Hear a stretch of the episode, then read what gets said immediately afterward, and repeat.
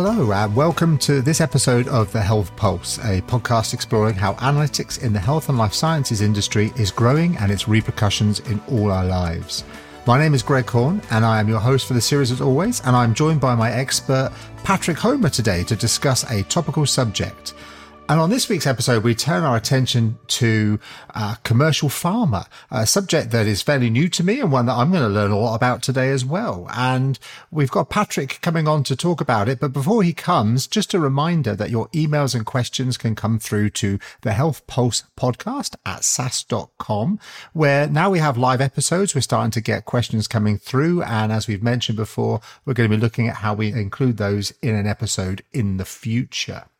So without further ado, let's hand over to Patrick to do a quick introduction. Patrick, can you uh, tell us a bit about yourself, please?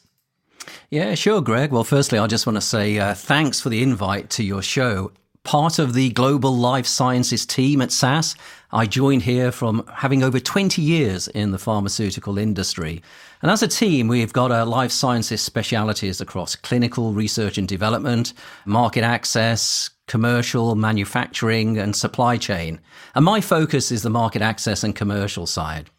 The role that we've got is, well, two parts. Uh, part one is that we help inspire and support our customers on their journey into the world of developing advanced analytical capabilities. Uh, we help them navigate around the complexities in developing this competence. And part two is that naturally we're exposed to the real world. We see the trends that are starting to take place in analytics, and we bring those back to SAS to evaluate the development of should we develop IP? Should we develop solutions on our analytical platforms to solve these industry problems? Brilliant. And Patrick, know, so we're getting into with everybody is we, we want to hear a bit more about our guests in a rounded way. So when you're not solving these commercial issues, what, what do you like to do when you're not at SAS? Well, Greg, historically, I love to travel, uh, to travel globally, not only sort of professionally when I had the opportunity to go out and travel globe, meet customers, but also personally as well, you know, adventures to the tropics, to tropical islands. I also like to ride motocross. Uh, I get out to the track uh, in our home state, North Carolina, a couple of times a month uh, I find it, it's a great release uh, and a great way to get fit for it and also to keep fit by doing it too.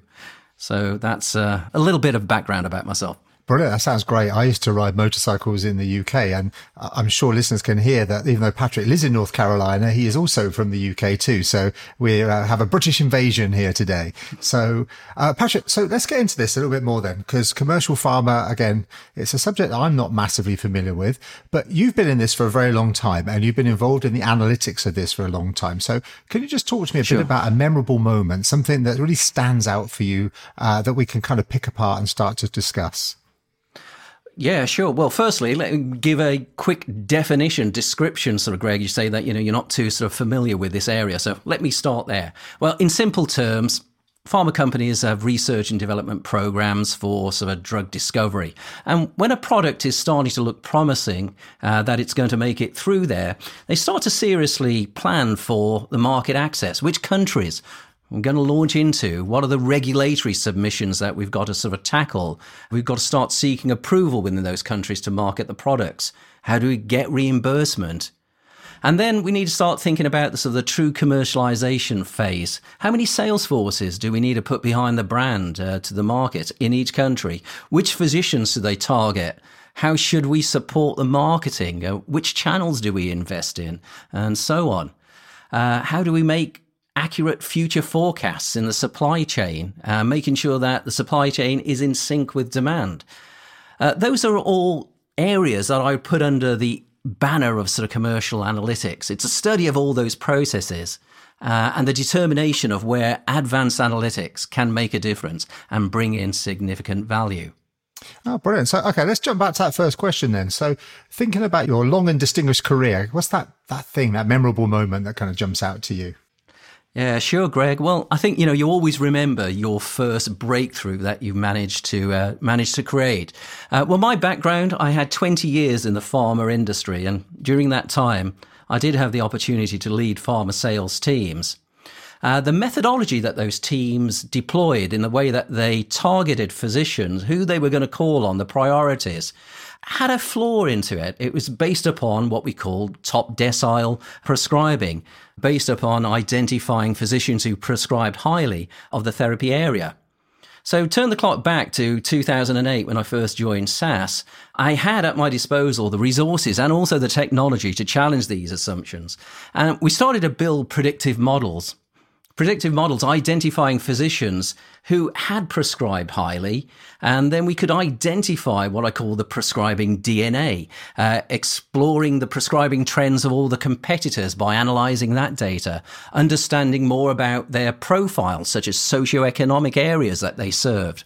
And very quickly, we discovered that we could significantly increase the yield, the prescribing potential, by developing predictive models. Uh, and we found a number of innovative sponsors from the industry who wanted to join us on this uh, on this voyage of discovery. And, you know, that was going back to sort of 2008. Um, you know, I think in many ways we were probably ahead of our time. But it's great to see recently in the years, McKinsey also picked up this as part of an analysis they did on the industry. And they identified it as an area that would also drive, uh, drive significant value. So, Patrick, that's really interesting that you discussed there. Um, I want to pick up on that McKinsey piece there. Can you expand on that a little bit more and just tell me a bit more about that piece of research and its relevancy for today?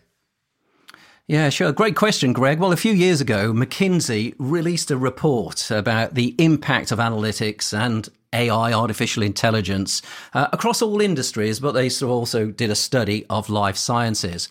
I think the conclusion there is that they identified that for the life sciences industry, there could be 400 billion 400 billion of gains uh, from the application of analytics and AI across the whole of the life sciences spectrum.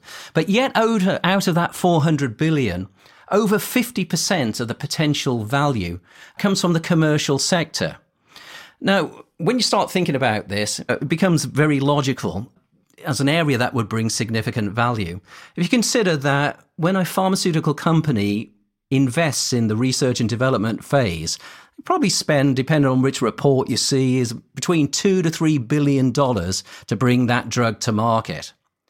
Yet, however, the lifetime value, uh, if you get that drug right, of revenues that you can discover is significant. The top 10 launches of all time have netted between 85 billion to 160 billion in revenue. Now, that's a big area to go after. And that's the diff where advanced analytics can study all the processes that are involved and can really make that difference in releasing value. So I think McKinsey's co- conclusion were very much much to the point there.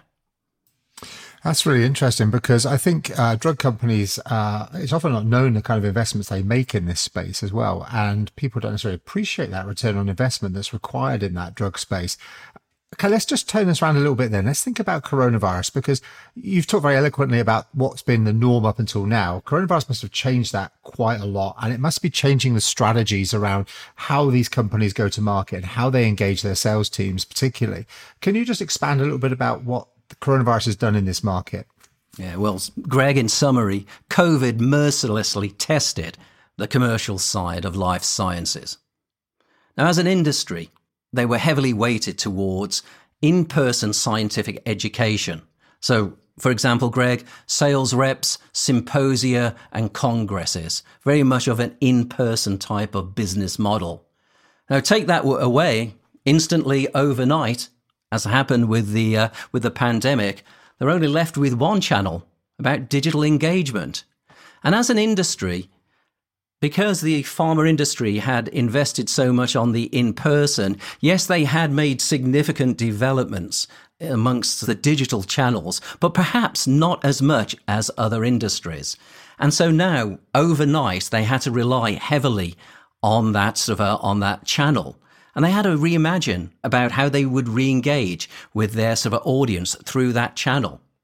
Now, during that time, we did have the, the time of the pandemic, at the start of the pandemic, we had the opportunity to work with a really pioneering customer.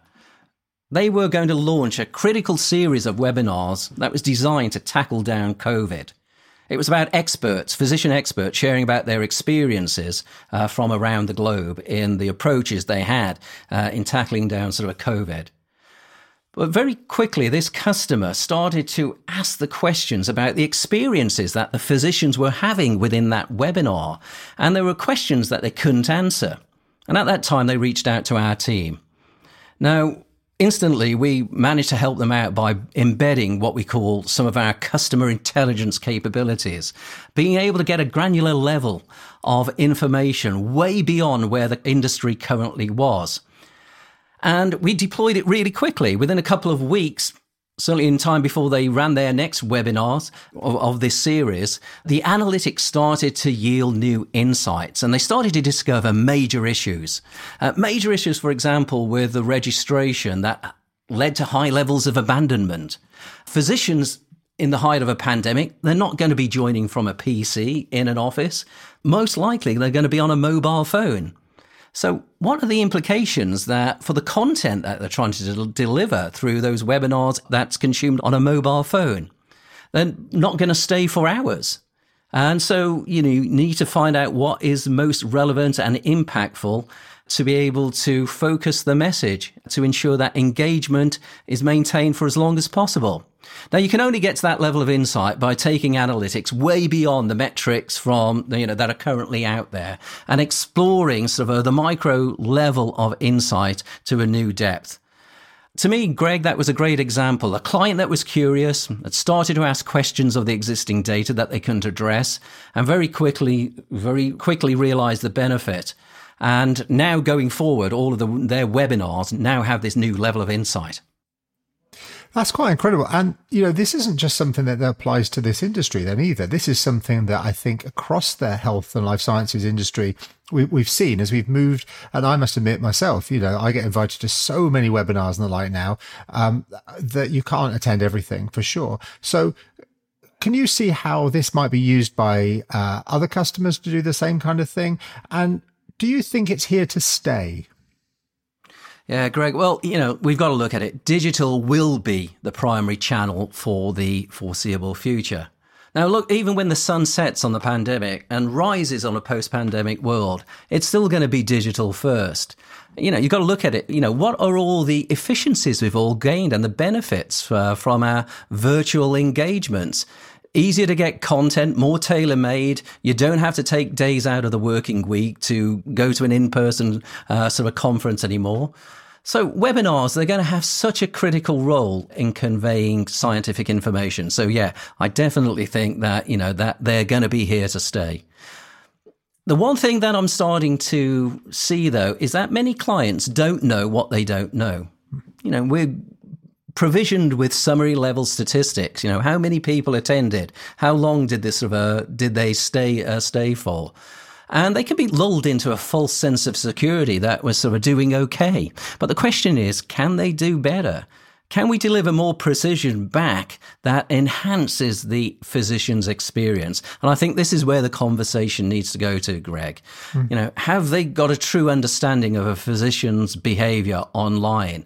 What other digital real estates are physicians exploring in addition to those webinars? What is their journey that they're going on? And how can you collect all of that information and provide insight back to those at the sort of a sharp end who need it, such as the sales representatives? How can all this information be collected back and put back into a CRM system, for example?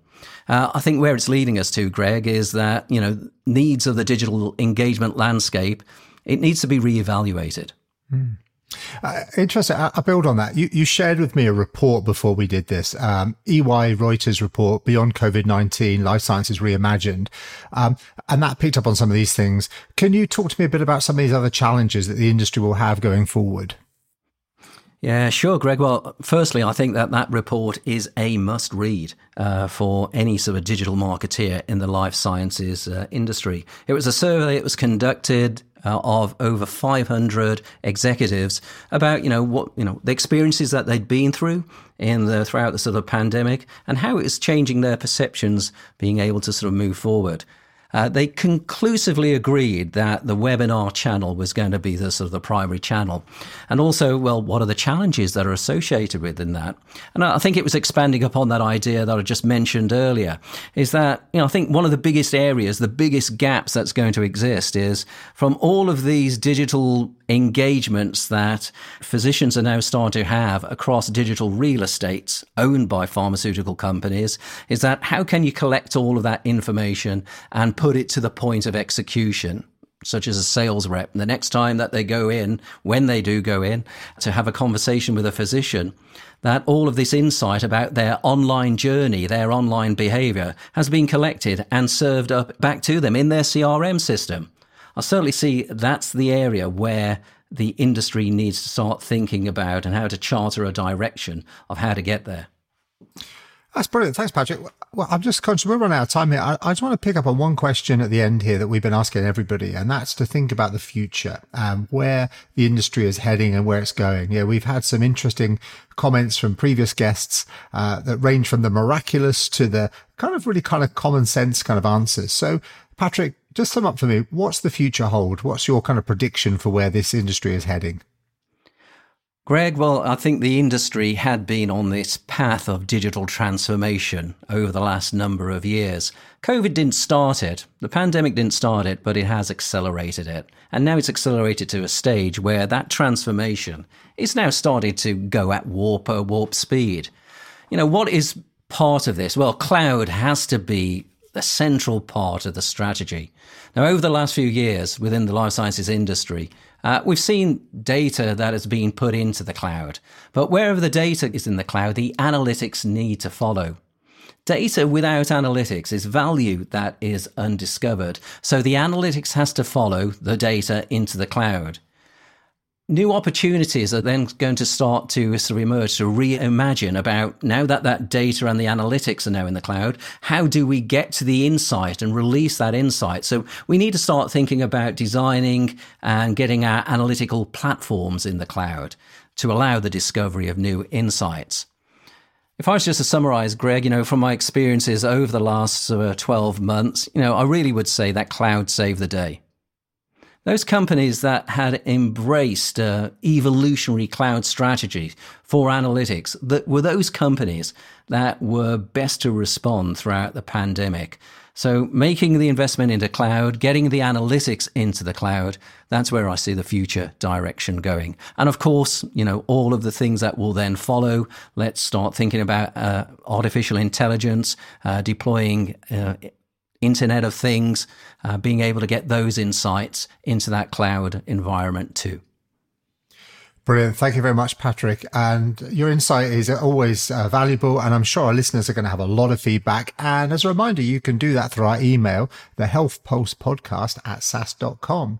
You know, I think that closing subject there about the future and uh, the use of analytics in the cloud is particularly interesting. I think people are going to have some views and opinions on that. Uh, maybe even some thoughts about the IoT side of it. You know, are we going to swallow a tablet with a little sensor in it? And maybe that's something we can pick up on a, on a subsequent episode as well. So, as we've mentioned in other episodes, we are looking to bring together an episode in the future where we look at listeners' questions and we put them back to our experts that have been online. And we've got plans to do that in the future. But thank you very much for joining me on the Health Pulse. I've been your host, Greg Horne. Please like and subscribe to receive future episodes, and we hope to be broadcasting to you again very soon. Thank you very much.